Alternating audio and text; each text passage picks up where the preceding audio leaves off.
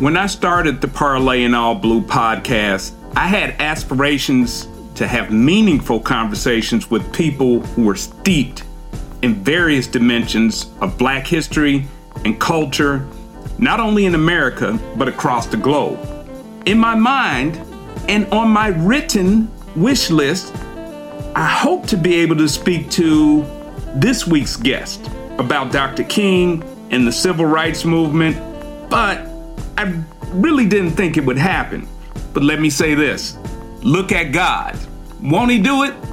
This week's guest, Taylor Branch, MacArthur Fellow Taylor Branch, Pulitzer Prize winner Taylor Branch, National Book Award winner Taylor Branch, is our guest on the Parley in All Blue.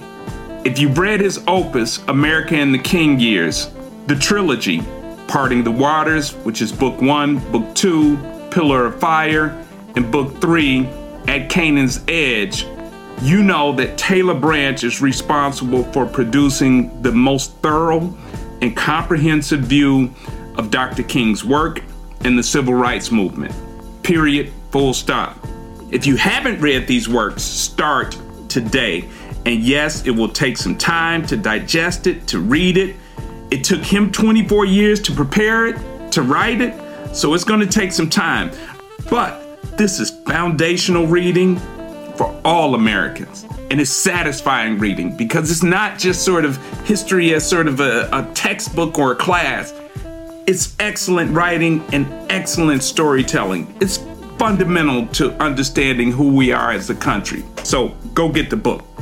Now, our conversation touches on many topics and significant contributors to the civil rights movement, but it just cracks the door open to the movement. But we're here to help. So start by listening, digesting, sharing, talking about this episode of the Parley in All Blue with Taylor Branch.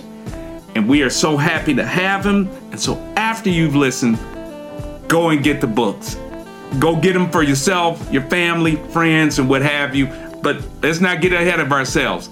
Start here with the parley in all blue in this episode, this very special episode with Taylor Branch.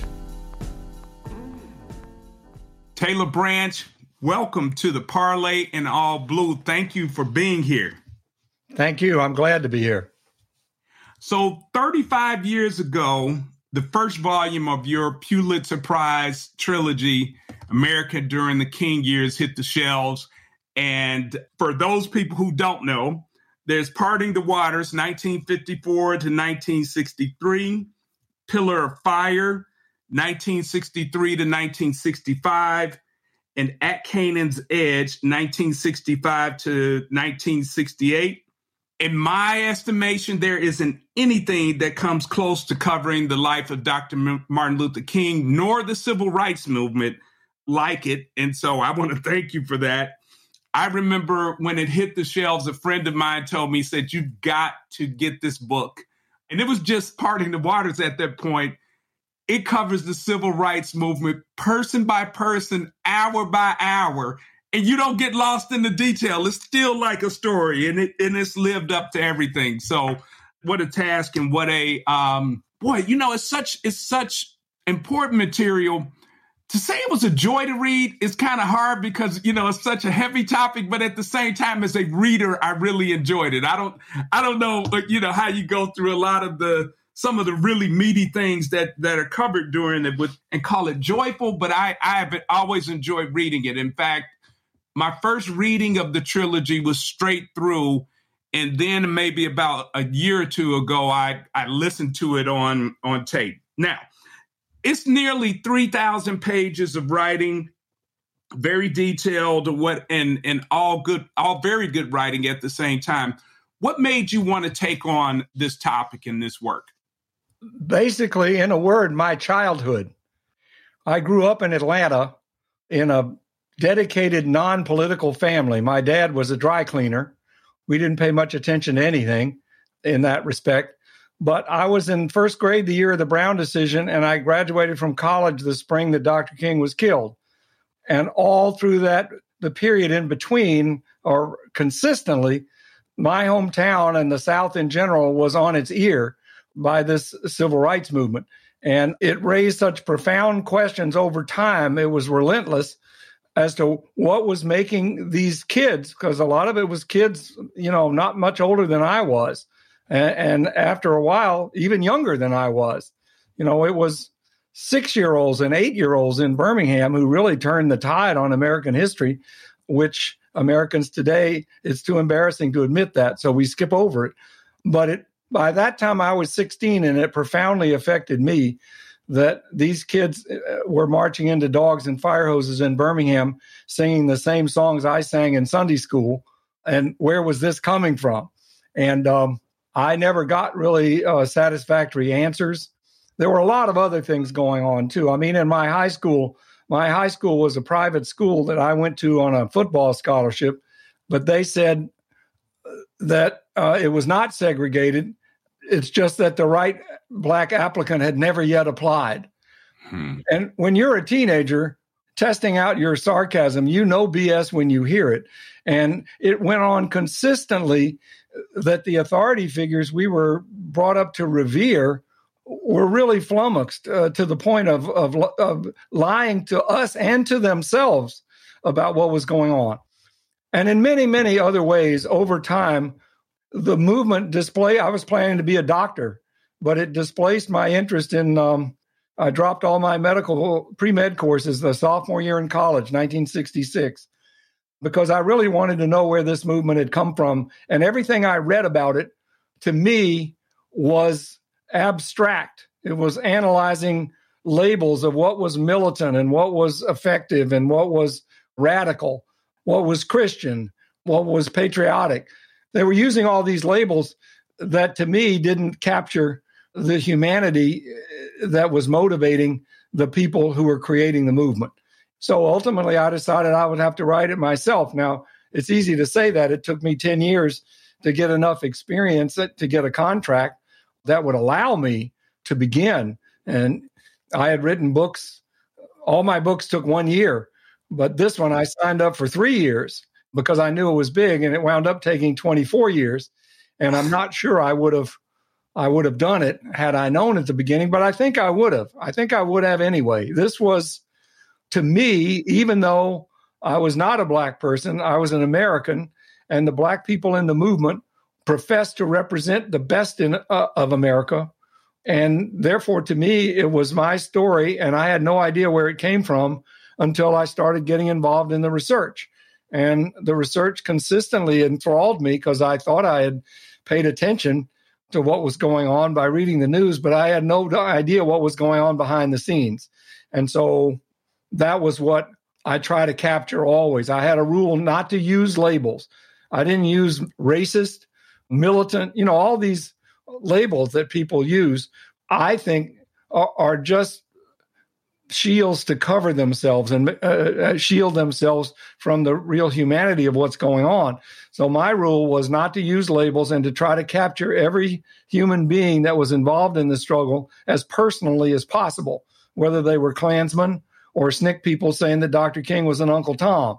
I wanted to know what was making them tick. And I was lucky or blessed that that approach consistently led me into uh, kind of awe over what was going on. And i hope that i think that's at its best that's what i the, the books transmit. Yeah no well so so i definitely think you captured the humanity and complexity of many of the leading figures in the movement for sure. Dr king and many others and i'll get to some of those complexities.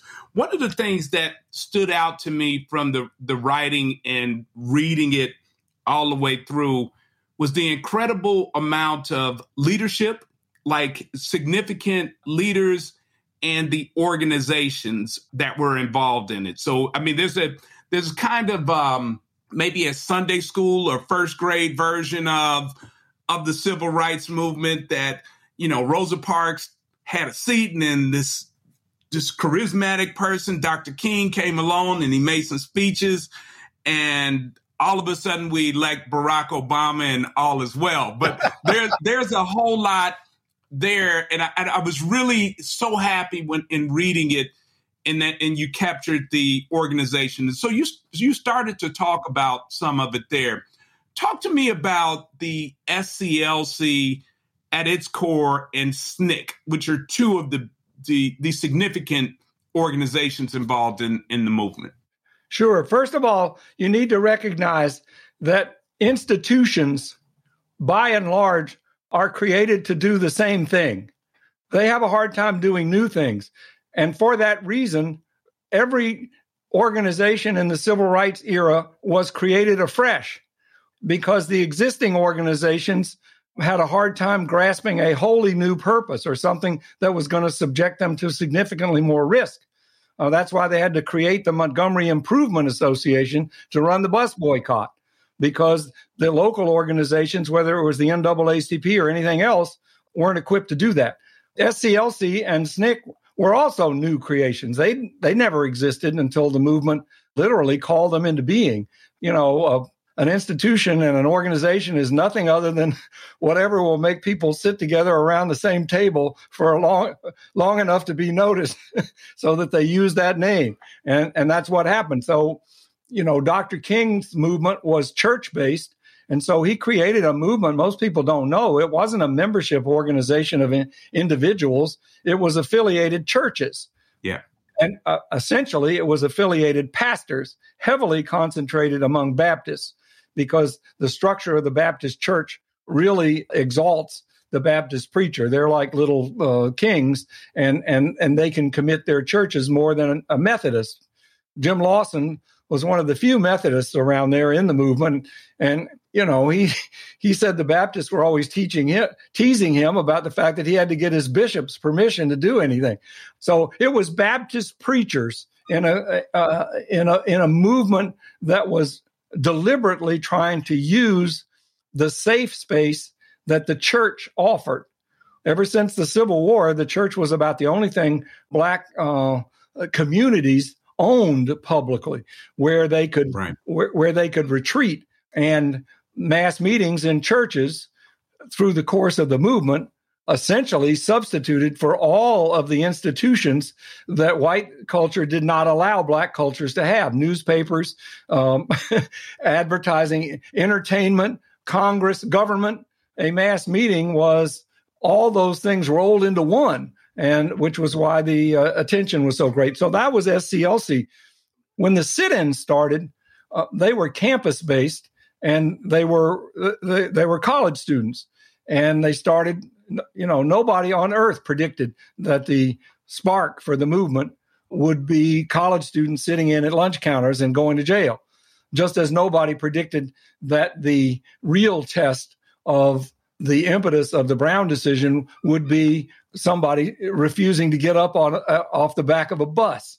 That those two things came along. Now, in SNCC's case, a, a contagion, which is what a movement is, it starts when somebody is moved quietly, you know, and inspired. And it grows when they discover that somebody else, in the face of risk, shares that same reaction.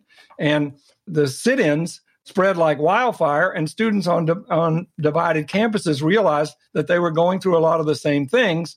And so they came together in Raleigh only two, mo- two months after the movement, after the sit in started. And formed an organization to coordinate student nonviolent coordinating committee. And of course, ironically, it grew into a big organization six years later when Stokely Carmichael was chair and it proclaimed Black Power and everything. It was famous and it was on front pages all over the world. And they joked that every single word in its title was wrong. They weren't students anymore. They weren't nonviolent. They didn't coordinate anything and they weren't a committee. but, right, but that's right. how they started. And there was always tension between them and Dr. King because Dr. King had commanded the media and he got credit for things. They always wanted to know what Dr. King said, and the students often went to jail and suffered a lot, and but didn't get the recognition. So there was tension in that respect, simply over human nature and pride eh, that great, later grew into ideological tension. Right. So, you know, I'm glad you said that in terms of uh, uh SNCC and, and the work that they did and just sort of the hum- this, just the humanness of wanting to get credit. But I do want to stop for a minute and pause on one of the leaders who, as someone being raised in a family where you are supposed to know things about civil rights and black history or what have you, I think I knew the name Bob Moses just as a sort of okay, yeah, you know, I should know Bob Moses, but I was really, eh, you know, I can't. I think you really pick him up in the in the second book, Pillar of Fire, in the Mississippi Freedom Summer, and during that time, talk to me about Bob Moses's leadership style and his contributions. Well, of course, in a headline, just for people who don't know anything about it, as a leader of SNCC, he represented kind of the anti king, the grassroots, rather than the movement being personified by the exalted leader like Dr. King, who gives a sermon and tells everybody what to do. Bob Moses disappeared almost really by himself in um, the most fearful parts of, of Mississippi and basically asked sharecroppers what they thought they needed needed to be done, how he could help them. And consistently, they told him that they didn't really care as much about going to a lunch counter and sitting in or riding on a bus. What they wanted was the right to vote, because without the right to vote, they were peons. Uh, they had no protection in criminal law, economically, or any other way. But at the same time, they knew that voting was a matter of violence in Mississippi, that race relations in Mississippi were controlled by violence, not the vote which of course is historically true of race in America. I mean, slavery was nothing but violence. So Bob Moses took up that challenge in the face of violence and said, I am here to do whatever you need to begin to raise a challenge to acquire the right to vote. And what that meant was teaching people how to read, teaching people what the vote meant, figuring out whether somebody really meant it when they said they were ready to go up to the courthouse and risk having their family thrown off their plantation or or getting beaten or shot as happened simply for trying to register to vote and moses's guiding principle was i'll do it with you if you're willing to do it and that was not that's not how dr king got into the movement you know, Dr. Uh-huh. King resisted going to jail even up into the freedom rides, uh, through the mm-hmm. freedom rides. It was only later in his career that he subjected himself, and of course was was killed in the end. But I mean, not until Birmingham did he, uh, or Albany, did he deliberately subject himself to jail. Moses started that way, and he acquired an enormous. This is in 1960 he started, and in 1961 uh, by the 1961 when several of the people that he was taking to jail were killed, murdered in Mississippi, he really became kind of a sainted figure to the other veterans of the previous year's sit-in movement. And so there was a whole Bob Moses wing in SNCC that instead of wanting to get on another freedom ride and trying to challenge segregation was becoming field workers, d- disappearing into the countryside to work with people for whatever they needed to organize for the right to vote. Uh, that culminated in Mississippi Freedom Summer in 1964. But Moses was, and I dearly miss him. I mean, a, a, a wonderful figure. He, um, you know, he was a philosophy grad student at Harvard when the movement started. He was a black guy who who had Buddhist training. He was about as far away from your stereo, stereotypical black Baptist preacher as you can get. He was um, an intellectual, philosophical character. His speeches were like meditations, uh, just the opposite of uh, you know platform oratory like Dr. King's. But they were such a contrast that they were as mesmerizing as Dr. King. I mean, some of the people in SNCC said Moses was more eloquent than King. He was certainly more cerebral. Right. So he became kind of an alternative figure. I think it bothered him all of his life. I mean, that he and King offered such different paths or styles of leadership toward the same cause. You know, mm-hmm. all the people around King were saying unite behind the leader, and Bob Moses was always saying, "Don't we need a lot of leaders?" right, right, clearly, yeah, yeah, and and I mean, he did so much. And when you're talking about a lot of leaders, another person who stood stood out to me in the book who I, I have come to revere is Diane Nash. Tell me about her sort of uh, what type of leader she was in, in her contributions. Well, Diane is still with us, thank goodness. Yes. Uh, she's still mm-hmm. around and she is feisty. She will not suffer fools. You know, she's a very unusual lady. She's from Chicago and was such a beauty in her youth that she actually competed pretty far into the Miss America contest in Illinois in like 1955 mm-hmm. and was shocked when she went to Fisk. She transferred from Howard to Fisk in 1958 for her college and was sh- shocked by the realities of segregation. I mean, she was not shocked by race relations. Chicago, you know, was a divided city and always was, but she was shocked by how explicit it was in uh, that at Fisk, if you went downtown to buy a sandwich, you had to go sit on the on the steps outside to eat it. You couldn't eat it in the in the restaurant, and um, it galled her no end. And she basically, her modus operandi, if something bothered her, was was unlike most people who would figure out a way to move on or avoid it, how to how who's doing something about this? um, we need to fix this. And um, she uh, ultimately found out that the only people uh, that were even pretending to do anything about it were attending these nonviolent classes at night taught by Jim Lawson, which repelled her. She was a she was a, a government graduate student. She had been taught in her government classes that government was a monopoly of violence. So how could nonviolence do anything to affect the government?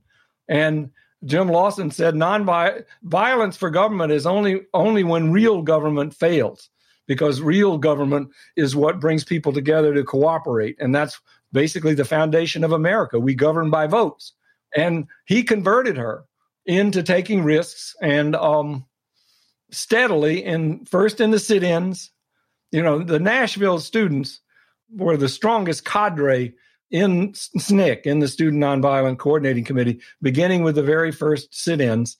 That's where John Lewis came from. That's where Marion Barry, James Bevel, Bernard Lafayette, an awful lot of them came out of there. And none was more influential to historically, I believe, than Diane, because she consistently challenged, came up with ideas that expanded the concept of the movement, which I described as how do you make a common inspiration grow through sacrifice and risk and introduction, you know, shared experience. And um, she's the one that said it's not enough that each of us in all of our little campuses are, are trying to desegregate things. If a movement in South Carolina is is under siege, people in North Carolina and Tennessee should go support them. That way, it's a Southwide movement, not just isolated campus movements. And she went to jail in Rock Hill, South Carolina, when everybody thought she was crazy. You know, you've got all you can handle in Tennessee. Why are you going to South Carolina? But other people followed her. You know, then she expanded the Freedom Rides when the first original Freedom Ride uh, was literally bludgeoned out of existence in Birmingham she badgered all the students in Nashville to go down and take up the ride, saying, if violence can stop the freedom ride, then the movement is dead. They all thought she was crazy then, too, but they did. They went down, and that's what really created the freedom ride that made headlines in the newspapers and that got Dr. King involved. So consistently, she was also the one that badgered Dr. King. She and her husband badgered Dr. King not to leave with his tail tucked between his legs in Birmingham just because nobody was interested in his letter from Birmingham jail, which they weren't. Nobody cared about it. He didn't have any more people to go to jail, but Diane and Bevel said, We got plenty of teenagers who are willing to go to jail, and they're chafing at the bit. And the parents of all those teenagers rose up when they heard rumors of it and challenged Dr. King, said, You're absolutely insane. You're going to leave our children with criminal records. Uh, you promised us freedom and you failed. And now you want to leave our children with criminal records. And he did it anyway. Instead of, I think they had 12 adults were all they could get on May 1st. But on May 2nd, they had 600 teenagers go to jail. And the next day, right they had almost a thousand, and that's when Bull Connor brought out the dogs and fire hoses. And instead of disgracing the movement, it really made the movement because that to me was a turning point when the rest of America, including white America, switched from saying somebody should do something about this to I should do something about this. What's going on there? I live in the same country where people are are are, are sicking German shepherds on eight year old girls. So Diane again was the architect of something that expanded the movement. And then again, finally, I mean, these are just illustrations. I think it's a shame that she's not a higher profile historical figure. Yeah. It was her idea and Bevel's idea to have the Selma movement and later the Selma March to Montgomery. Both of them were their initiatives. Diane literally wrote up the blueprint for Selma immediately after the Birmingham church bombing. Why? Because she had been heavily responsible for getting kids to march in Birmingham in the first place. And the same church out of which they marched was blasted and killed four little girls only a few months later. So she felt responsible because she had created the movement that created the backlash that killed the girls. And she said, We got to do something to answer this sacrifice. And she said the only thing I can think of is if we if we paralyze the state of Alabama until it gave black people the right to vote, they wouldn't be able to keep having these crimes like Emmett Till and these things that that nobody does anything about. So in all those respects, Diane was a was a profound leader. We have to remember this is a, a different era as far you know female leadership was was overlooked. Right. It, it's fair to say that in many respects, women ran the civil rights movement until the microphone was turned on. right. When the microphone was turned on, then the men did, gave the speeches. But yeah. Diane um, was coming up with a lot of the ideas and and taking a lot of the first risks. Yeah. Thank you for that. There's a word that you mentioned a couple of times, and I have here in my notes from reading the book and this is that back to what I was saying about it was the writing is really good and I mean it's it's certainly a lot of detailed history but the writing is really good violence I have always thought of the civil rights movement as being nonviolent maybe that was a tactic of SNCC and Dr. King or what have you but the civil rights this era that you cover 1954 to 1968 was filled with horrific violence. And I want to say, for me, when I finished reading the the passages regarding James Meredith and Ole Miss, mm-hmm. that I had to put it down for a minute. It was riveting because it was so so much violence. Why is it that that when we talk about the civil rights movement, we talk about sort of individual sort of assassinations, which I don't want to downplay that or what have you. But when you talk about James Meredith or the Freedom Riders or in Birmingham, that's a lot of in a lot of cases that's state violence against that's state violence against people who are protesting peacefully. Absolutely. I think I mentioned early on, but it, it, it follows more on what you just said the roots of race relations in the United States are based solely on violence. There was no consent for slavery. Right. It was a system of coercion of, of both public and private violence. You know, the government sanctioned private violence against slaves.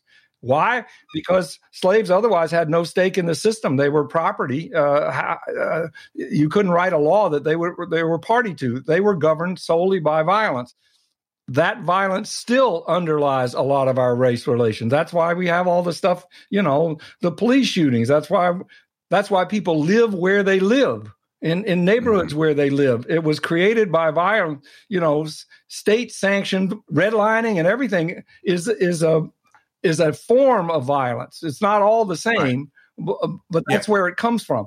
The reason that nonviolence was so important to the civil rights movement is that Dr. King and those people realized that the purpose of America at its best, when it was founded, was to move the basis of politics from monarchy. Every every king is the product of a war, and their support is based on the army and violence. Diane Nash learned in school that government is the monopoly of legitimate violence. That's all it is, right?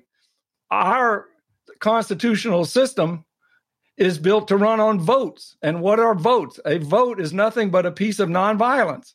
It is preposterous to people, to Putin, and to a lot right. of people around the world. But there were some founding fathers who said slavery is terrible. It's going to phase out. But first, we got to figure out how to stop slaughtering each other.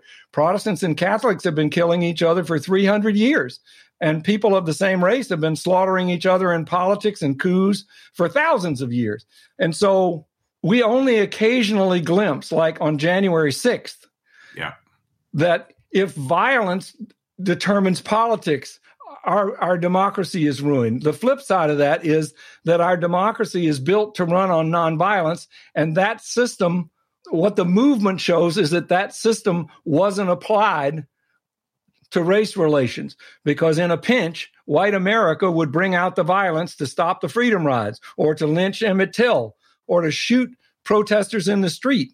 But one of the hardest things for me to do as a writer is to get people to see that nonviolence as practiced by a black led movement to try to resist the injustice is more or less the same thing as people sitting down in Philadelphia and saying, How do we design a system that's going to civilize our politics around violence, around votes? Mm-hmm. You know, how can we do that without it breaking into violence? We want to think of black nonviolence as something peculiar, like Gandhi for for vegetarians and um, right, and right, oddballs right. and everything. But in a real way, and it was the discipline of the movement, but it was simply saying we are going to act like America professes to act, which is that we are going to pretend to have a vote and present ourselves as sacrifices for the vote until America gives up its violence and recognizes that we should be fellow citizens. And um, to me, what makes it patriotic. Now, there were later on there were big arguments about you know black power versus nonviolence and and so on and so forth. But early on, what Dr. King said that really impressed me when I started getting into his speeches and reading his private papers were we couldn't have this movement if we didn't have a government that recognized on its on paper free speech and the, the right to demonstrate. All of those rights are on paper granted to fellow citizens that have the vote. And they're supposed to, you know, govern a system that's mediated by votes rather than by violence. The problem is we're trying to graft that on to uh, his, history in America where race relations are still were, were originally governed by violence and still in many instances are. Does that make sense? No, that that, that totally makes sense. I mean, uh, yes, it makes a whole lot of sense. Thank you for that. But, but but but when I talk to people and I say, "What's the difference between nonviolence and a vote?" Dr. King's nonviolent. People can't get it around get around the idea that they're essentially the same thing. uh, it, conceptually, right. it, it's just a matter of application because people want to think of nonviolence as something that somebody else should do and that uh, that's not for me and it's a badge of weakness yeah yeah listen i always tell people is that you know property court is just a way to keep people from killing each other. I mean somebody's you know like i mean it's it's a way to stop neighbors from fighting each other and what have you. So i i get it. I get it. So voting and you you mentioned a few things where people live and voting and what have you. Lowndes County, Alabama, and the Black Belt of Alabama as a whole today are scenes of great environmental injustice.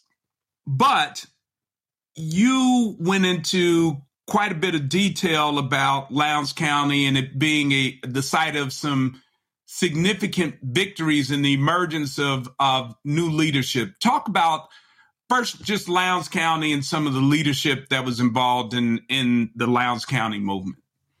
Wow. Well, um, not one person in a million knows that Lowndes County is where the Black Panther Party started, and that it was utterly different than the image of the Black Panthers that um, that is popularized in the media. The mo the first significant leader that, in my view, was really created there was Stokely Carmichael I spent a good deal of time uh, with him. He basically stayed on in Lowndes County at the at the very end of the Selma to Montgomery March at the end of March 1965, and he stayed there for a little over a year. Nobody had no black person, even though Lowndes County was almost 70% black. No, there was no record of a black person even trying to register to vote in the 20th century. It was that feudal, that Klan dominated, that that terrifying. And Stokely went in there anyway to see if the Voting Rights Act, for all of its, you know, which is supposed to guarantee the right to vote for the first time, was anything but a paper tiger. And in fact, he orchestrated the very first time most people in Lowndes County had ever voted a year later. And to do that, he created his own party. And under Alabama law, but uh, uh, that were that were written back when there were a lot of illiterate white people and black, illiterate black people, any party had to have a visual symbol for people to know which party they were voting for. And the symbol for the Democratic Party was a white rooster with a banner that said white supremacy for the right. So they said, well, we can't have a rooster. And he asked his people in Lowndes County, these farmers, mostly farm ladies, what would be our image? And they said, get us a cat. Cats chase chickens. And so he called Atlanta and asked the SNCC office to um, give him an image of a cat that he could use for his party, the Lowndes County Freedom Party. And um, they went over to Atlanta University and and got a football program for the Clark College Panthers and traced it and sent it back. And that's that's where the Black Panthers come from. They needed they needed a symbol for the first black people who voted in America, risking their lives. I mean, the FBI was there. A lot of people thought that the first black people who voted would be killed, but they voted and they voted in large numbers. They didn't win the first year, but the leader of that group, Charles, uh, John Hulett, later was elected sheriff in Lowndes County because they, they had such a, a large popular majority that over time, enforcement of the Voting Rights Act created that black majority.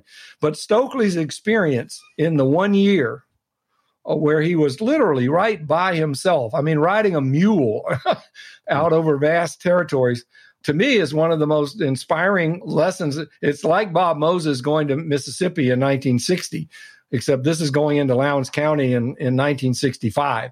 It embittered Stokely in many respects. He had been going to jail by then for five years. And basically, the next year in on the Meredith March said, I ain't going to jail no more.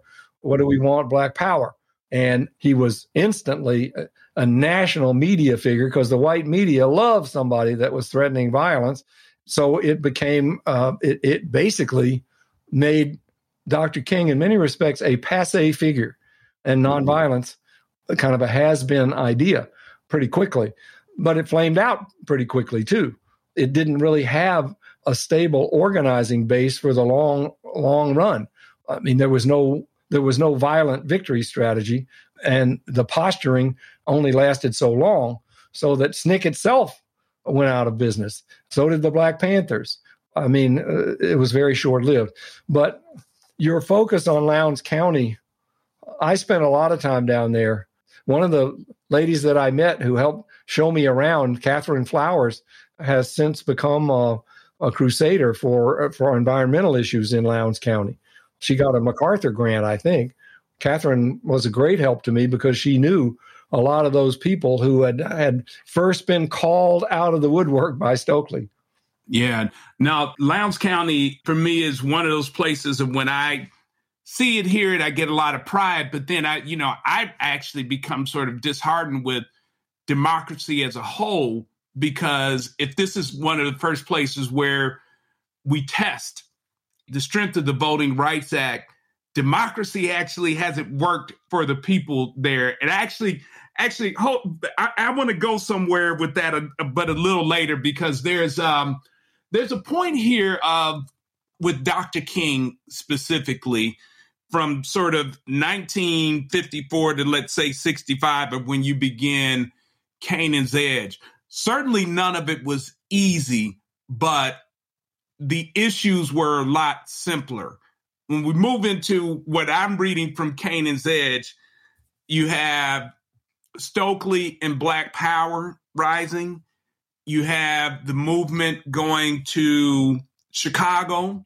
and you have a much different figure in Mayor Daley than you know Bull Connor and uh, and some of the Southern governors, Vietnam, and a whole lot of things. Talk to me about sort of Dr. King as a leader during that phase of your trilogy and in his life.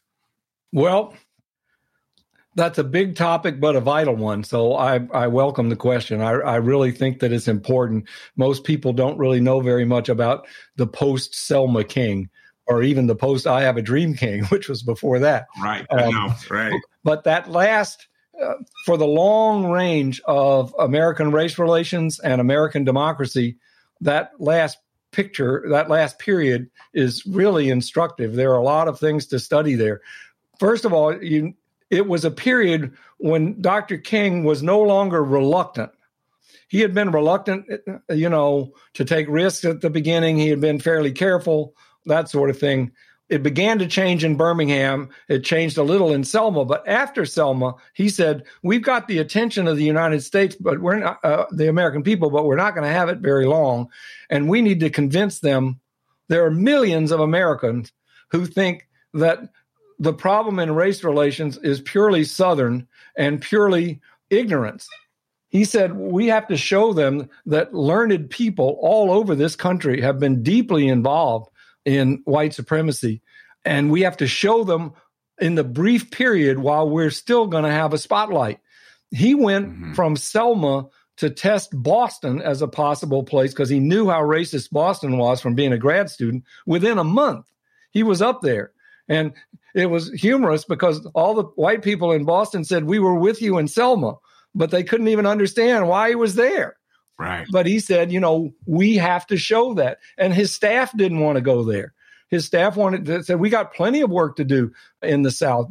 Black people are just beginning to register to vote. And he said, Yes, but that's old work. New work is is to wake up America to the fact that there is the race hatred in the South is also in the North and that's when he, he dragged his staff to Chicago and said, you know, that he saw more hatred in Chicago than he did in Mississippi. And then he dragged his staff into the anti war movement. A lot of people said, you're going to get attacked by everybody if you go into, you know, Roy Wilkins, everybody attacked him. The, the other black civil rights leaders, the New York Times, the Washington Post. But he said, America's got to learn that the way you promote democracy is not through violence and that's and we are kidding ourselves to think that we're promoting violence in Vietnam. I mean, democracy in Vietnam, and so he made his speech in Riverside and uh, crusaded against the war. Said democracy is a system of nonviolence; it's votes, and you're not creating it in v- in Vietnam, and you need to understand that. And finally, I think the, the one that got his he finally got his staff on board with the anti-war movement. Some of them, anyway, not all of them did one of the great things about Dr. King was that he was comfortable having very strong figures around him who were contending for alternative courses of action. I mean, Jim Bevel and Hosea Williams hated each other. I mean, uh, Jesse Jackson was always trying to take over things. You know, there were a lot of very strong willed people there. But he dragged all of them into the anti war movement and then he dragged them into the Poor People's Campaign. They wanted to do that even less.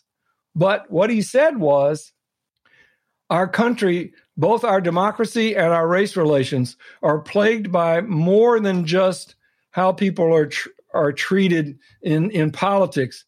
They're affected by the fact that our economic system displaces people. A century ago, most people were on farms. Now they're thrown off farms. You know, earlier on, there were 3 million telephone operators. Where are they? They're gone. Um, the American economy is constantly displacing people and it displaces black people faster than anyone else. And how can we alert people to the fact that one of the first duties of a democracy is to come together and figure out how to adjust to the displacements that a competitive economy in, uh, generates. And these poor people need to be lifted up. And he dragged his staff into that too. So I call this you know, we made a film about this. The only film that I've ever gotten on the screen uh, uh, at HBO was a documentary called King in the Wilderness. Oh, g- great film. Yeah, yeah, great film. That was based mm-hmm. on Canaan's Edge. I've got an Emmy in my house for that. Okay. But all the other all the other efforts to make feature films with Jonathan Demme and Harry Belafonte and uh, goodness, um, Alex Haley wrote a movie script for Parting the Waters uh, uh, before he died, and I think that was in 1991 or something. So I've had many, many efforts trying to make feature films and never succeeded. I don't think America's still comfortable getting into the guts of a movement that was arguing about profound things. But the documentary on King in the Wilderness does ex- go into just the question that you asked what kind of leadership was that? And my basic answer is that it really is King becoming a prophet saying, I don't have much time left but I want to leave behind a record of how broadly the movement should apply to create and resuscitate the American people, not to let race relation poison the functioning democracy that needs to function better and to meet these crises. Yeah. So, you know, when you say that the difficulty, I didn't know that the um that, that you tried to have feature films and other sort of visual mediums to to go along with the book, it would certainly make sense.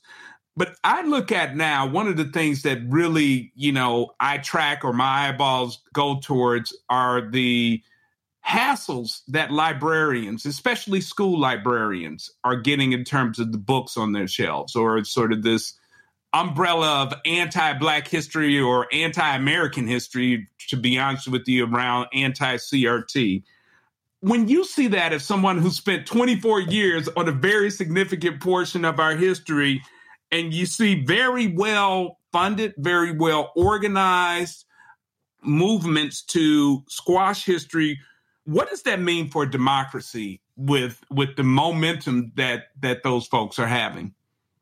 Well, it's a threat to democracy. There's no question about that. And it depends on, you know, what you think the overall direction is going from here. I see this as a very, very powerful death rattle. I mean, when you're trying to restrict ideas and restrict books and mobilize nothing but resentment, your appeal is gonna is gonna gravitate toward violence. And if that works in America, you know, it's it's a it's a really grave problem. I mean, we could what people don't realize is that how difficult it is to recover a system of, of votes once you lose it. I mean, if one election is overturned, who's going to have faith in the next one? And what's that going to mean? I mean, I think this is a profound threat. On on on the other hand, I, I think I tend to think that we that we've turned a, a bottom corner. To me, the politics of the last 50 years has been driven subtly but consistently by a reaction against the civil rights movement in the 1960s. That sure. because the civil rights movement enshrined a government that said voting rights and equal citizenship are part of the American heritage, people started cussing that government yes. and saying that government is intrusive. It's big government. It's tax and spend liberals. Uh, it's so on and so forth. I trust my my own gun more than I trust the vote. Nobody yeah. talked about the Second Amendment until after the Civil Rights Movement. So I think that there has been a coordinated, prolonged, corrosive movement organized around the vocabulary of, of hostility to government that whose underlying force has been uh, resentment of, of the civil rights movement. On the other hand, if we realize it, the civil rights movement for black people unleashed in in ordinary daily life new freedom for all kinds of other people that wouldn't have had it. And to me, it's a tragedy that all those groups don't acknowledge their mutual independence. Women, I, I say in my speeches, if you're a white Southerner who's grateful that your daughter can go to Princeton, you should realize that you and your daughter stand on the shoulders of Fannie Lou Hamer because if black people hadn't raised the standards of what equal citizenship meant to apply to black people, it would have been much harder for women to say that should apply to us too. You know, when I went to North Carolina at Chapel Hill, there were practically no girls there. It was except nursing students. It was a school for gentlemen. All that changed, but it changed because of the civil rights movement led by black people. And nobody wants to kick the women out of North Carolina or Princeton or even West Point, for God's sake. Nobody could right. imagine that you would have women in military academies or gays and lesbians, on and on. It's unleashed a lot of freedom. There are people who appreciate it. There are people who appreciate the fact that the same discipline and public faith that animated the civil rights movement is the only thing that will save us from climate change. You have to believe in our capacity to work together and equal citizens and stuff like that. And the people on the right have been basically driven into a hole. They don't have any constructive ideas about anything because they've been cultivating this hostility for so long, they don't know how to do anything else. So I agree with you that it could break into into violence and there are a lot of people doing it and they've been doing it so, for so long i don't even think they realize what they're doing they probably legitimately say i'm not motivated by uh, racial resentment i'm motivated by my theories of government and so on and so forth but i know darn well that it started when george wallace said i have uh, Dr. King said George Wallace has changed his stump speech. It is miraculous what he has done. Dr. King said George Wallace is a very inventive, dangerous politician because his stump speech now said, I have never denigrated anybody for their over their race. My only purpose has been to restore local government from tyranny by pointy-headed bureaucrats and tyrannical judges. And he invented most of the vocabulary uh, of, yeah. of, of the anti-government movement. And what I'm trying to get people to realize is how the underpinnings of that were and still are racial. Yeah, you know, I, I, I should know the name of it, and I think it was just released. There's a book that I saw posted, and it talks about George Wallace's rhetoric and how it's fueled sort of modern politics on the right, and his uses of the words like liberty and freedom as sort of really a, a, counter way of saying sort of control and restraint that using you know those sort of lofty goals of liberty and freedom or what have you. Yeah. Speaking of legitimacy and i i know so you mentioned playing football and uh, i know you follow football i've written about football at least for a while. In light of everything that you know as well as anyone in this country about the time period between 1954 to 68 and just after Brown versus Board of Education. When we see the picture of Jerry Jones, the Dallas Cowboys owner there now at North Little Rock, and in my estimation, he's kind of getting a pass or what have you. What do you, as someone who who knows that period, what types of questions should we be asking a Jerry Jones?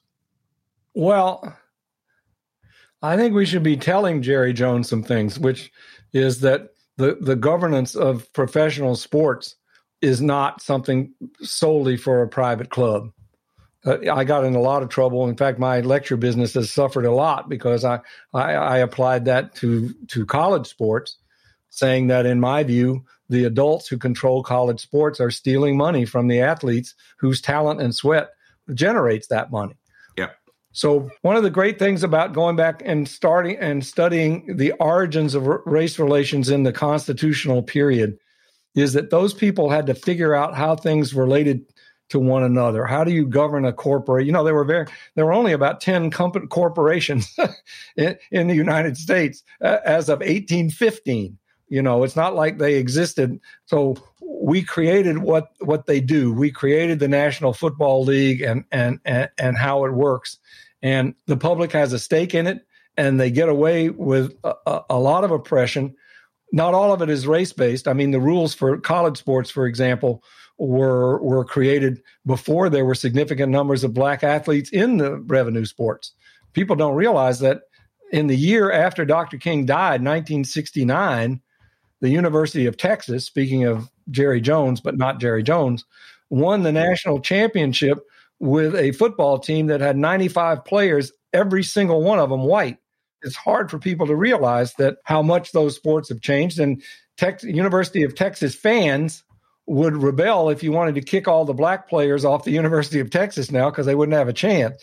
But they would be upset if you said that those players uh, deserve a better uh, the right to bargain for the value of what they earn, and and that coaches deserve the right to to should represent the constituency that they're coaching.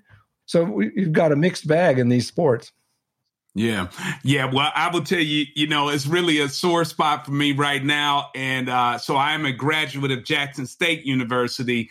And while we are, we live in a, in, in a, in a world where people can earn and go where they like to, I thought that the Deion Sanders being at Jackson State for me, certainly winning football games was, you know, that's great. But to be able to bring some of that black talent back to black colleges, I thought would have been helpful in terms of generating revenue and a whole lot of things. And I'm I'm going to stop that one there because I don't want to I don't want to lose my train of thought here as we sort of wrap up. And I want to thank you for your time so far. So we're almost we're we're, we're beginning to wrap up a little bit.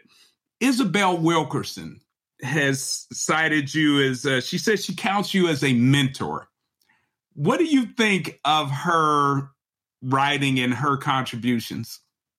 Well, first of all, she's a friend, so I'm going to be biased. I think of her as a mentor, and many. We're both from Atlanta. I see her um, when I go down there, but that hadn't been as frequently because of COVID. We just got an award together in Memphis. Uh, the the Civil Rights uh, Museum in Memphis gave us their Freedom Award last month. So I saw her then.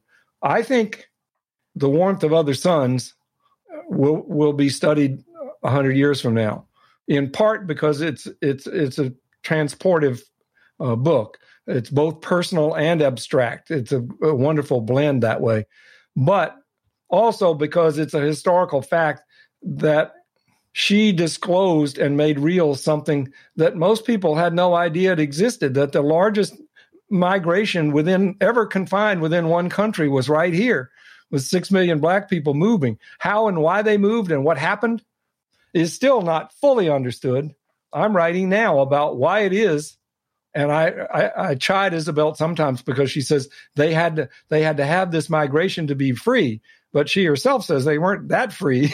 when no, they, right. Yeah, when they got yeah. north. So I've been uh, confronting the question, a question in my writing now.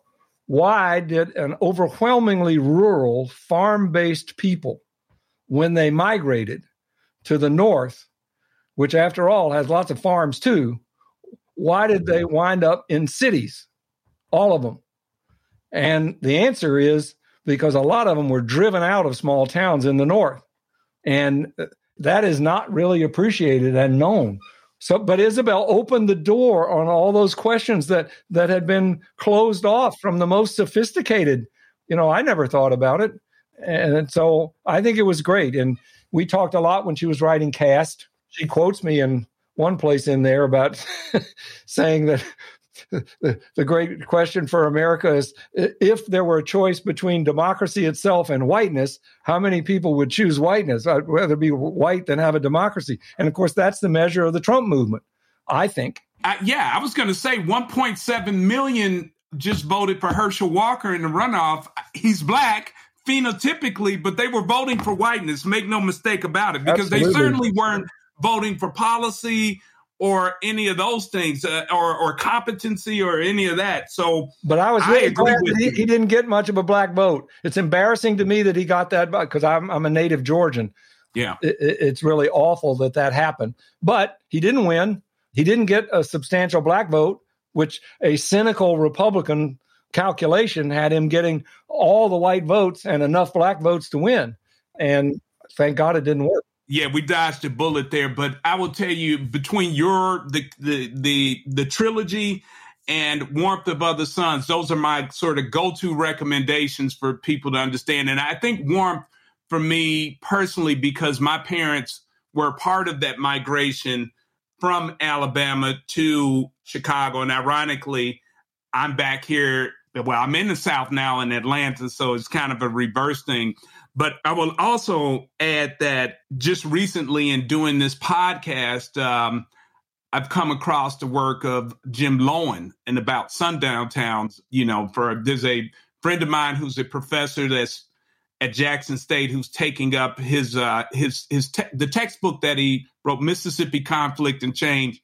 He's rewriting that, and so when I interviewed him for the podcast, I had to study uh, Dr. Loewen's work, and he he was quite impressive. Well, he certainly he certainly began to address that question of what happened to all these people in the migration, and and and why didn't they stay in small towns? Yeah, yeah. So so so so listen, Mr. Branch, Mr. Taylor Branch, I so appreciate your time. And I urge everyone to to go out and get these books and just take the time with it. I like I said, I've read through them once, and then I read Warmth right after that, and then I re-listened to yours on tape, and then read Caste. I've kind of I'm a I'm a reader, so I read a lot, but I, I think this is so worth it. The name of our podcast is the Parley in All Blue, and Parley being the conversation. All Blue is sort of my frustration. I, I, I think in my mind I'm either John Coltrane or Sonny Rollins. And so the all blue comes from there. And we end with two questions. One, sort of just, you know, your take on on life and one lighter about music, and we'll get to it now. So what does it mean to live well? To me, living well means to feel that what you're trying to do matters and would matter as if God is real. whether or not you believe in God, that we're not just pieces of meat, that there, there, there's, there's something between us that, that can be uplifted and that can really matter beyond uh, just our own pleasures. So I get a lot of that through music, by the way. Uh, I don't know if your other question is about music, but. No, yeah, no, go for it. What, like, so what, through what music? Well, music is the language of pure emotion and we're emotional creatures, and m- music e- expresses that. I mean, the civil rights movement ran on music. It substituted, um, um, you know, and most of the original American music has been black music because that expression uh, breaks out of every restriction that people face. I was just asked yesterday by a, a, an author writing a book about Dr. King and music. What kind of music did he like? He liked every kind of music. He he sang with Mah- Mahalia Jackson. He listened to opera. Duke Ellington wrote stuff uh, about and with and for him. Yes, you know they sang all the time uh, in their in their meetings. He sang with Joan Baez. He sang with Bayard Rustin, who toured with Josh White. I mean, it's all around. But more significantly to me, Dr. King's whole preaching style is musical.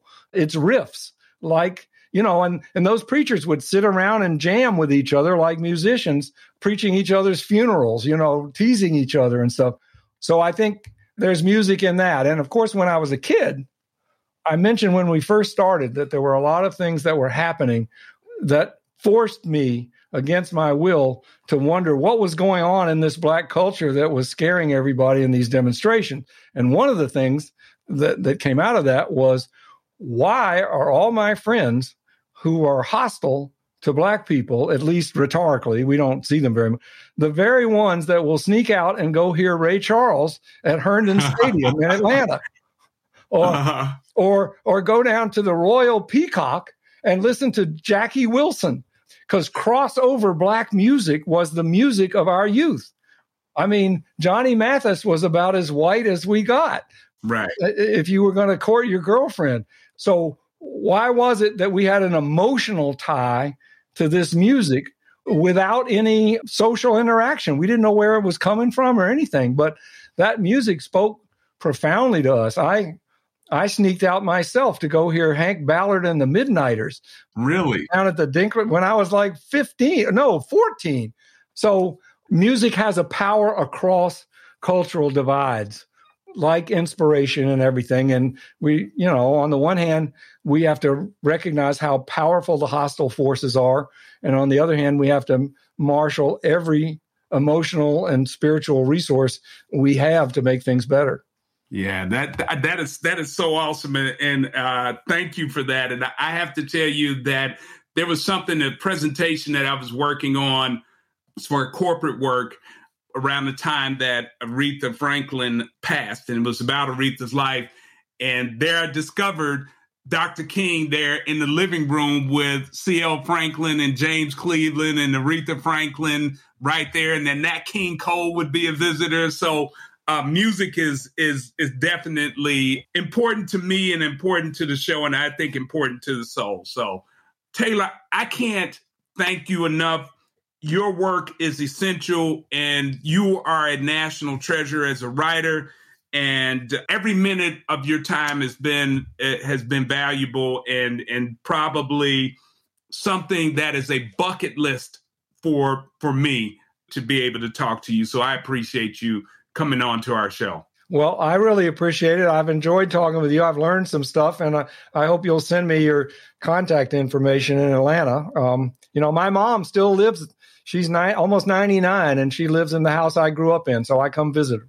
All right. Yeah, no, I listen, I will definitely send you my contact information and I would love to have coffee or anything with you and listen to some to listen to some good music. So maybe we can get together with Isabel.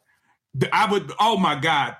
I I cannot tell you now. Listen, and and I'm sitting here talking to Taylor Branch, but I have to tell you because Warmth of Other Suns and then Caste, they are so personal to me that to to me and my daughter went to Howard, which is where Isabel went. So. I, I mean, you know, that would be that would be great. Anyway, I'm I'm a I'm a reader nerd fan and all of that, so it's it's it's all good. Well, thank you very much. And I hope we meet again soon. Take care. Yes, thank you. All right. For everyone else, hang on, and I'm going to sign off. We appreciate you here at the Parley in All Blue. Please tell someone about us, share the podcast, make sure you leave a comment. You can find the Parley in All Blue at Spotify, Apple, Google, Amazon, or Stitcher, wherever you receive your podcast. You can find us there. Make sure that you add us as a favorite follow us, or subscribe. Whatever it is you need to do to make sure that you're plugged in. We want to say a big thanks to DJ Marky G for allowing us to use his music exclusively on our podcast. We appreciate it, bro. Much love. Thank you again. I'm out.